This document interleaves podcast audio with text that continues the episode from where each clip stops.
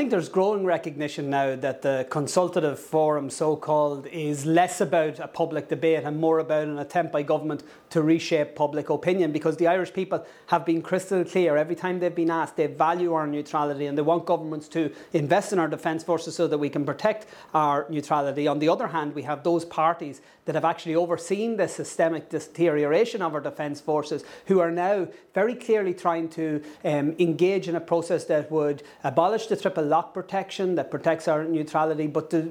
drag us more closely aligned to military alliances. And that is, as I say, in the first instance, against the directly expressed wishes of the Irish people. But it's also, uh, in, in my view, the, the wrong strategy that we should be uh, uh, applying. And what we should be using um, at this moment in time, if we needed to, is a constitutional framework. I think that we should be enshrining the principle of neutrality into the Irish constitution and ensuring that that principle is also respected within the EU treaties. Um, that would create the framework for a real public debate and discussion, and that would also have the outworking at the end of the day of actually ensuring that we have the protection of the Constitution in terms of our neutrality. And I think the Irish people would value such a debate. In the absence of that, we should have a citizens' assembly. Citizens' assembly are where a representative group of citizens are brought together to hear from the experts and then to deliberate and outline a set of findings and recommendations. This consultative forum flips that on its head.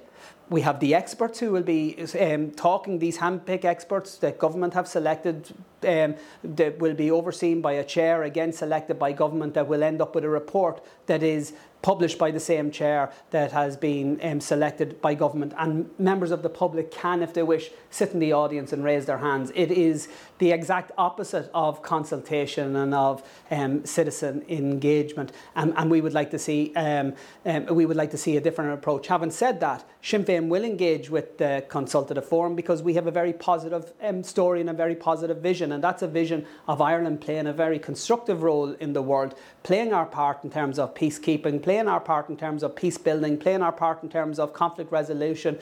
um, humanitarianism, um, diplomacy, the primacy of multilateralism, but also ensuring that Ireland can work with other states in terms of combating the big challenges of our time climate action, migration, global poverty, um, all of those big issues that need a global response. We're a small country, but we can play a big part in all of that, and we can use our independent foreign policy and our neutrality to advance those goals. I think the starting point for every conversation we have about security and defence must be the fact that Irish neutrality has served this country really well. It has allowed Ireland, which is a small small country on the edge of Europe, but a country with a unique uh, perspective in the fact that as a Western European country, we were colonized as opposed to being the colonizer. We have a very proud track record in terms of delivering humanitarian aid, of being an advocate for peace and you know, non proliferation, for disarmament. Um, and we've also played a crucially positive role through our defence forces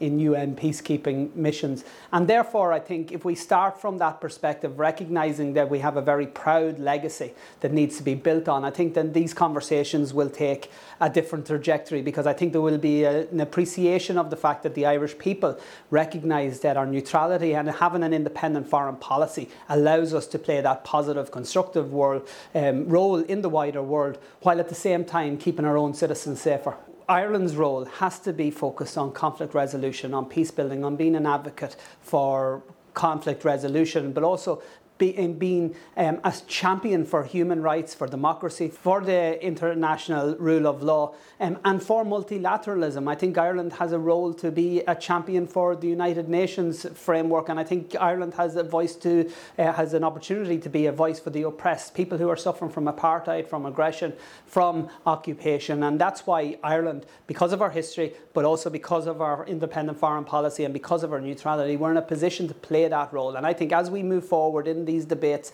and in these conversations about where Ireland's future is in, in the world, we need to recognise a very strong legacy, the very strong record we have, and build upon that. We have a proud record in Ireland in terms of engaging in UN missions and also being a global voice for justice, for equality against, uh, uh against illegal occupations and war that's a role that we need to build on. And my view is that what we should concentrate on for the here and now is building our defence forces, substantially increasing the level of investment, paying our, uh, our, our members of the defence forces adequately, um, ensuring that their experiences within the Defence Forces are positive ones, providing them with the equipment that they need in order to protect our skies and seas and monitor what um, is going on to protect ourselves against from modern threats such as um, cyber um, threats, but also allowing us to play that, that role internationally, that role that is such a source of pride to the Irish people, particularly the role of our defence forces in UN peacekeeping missions.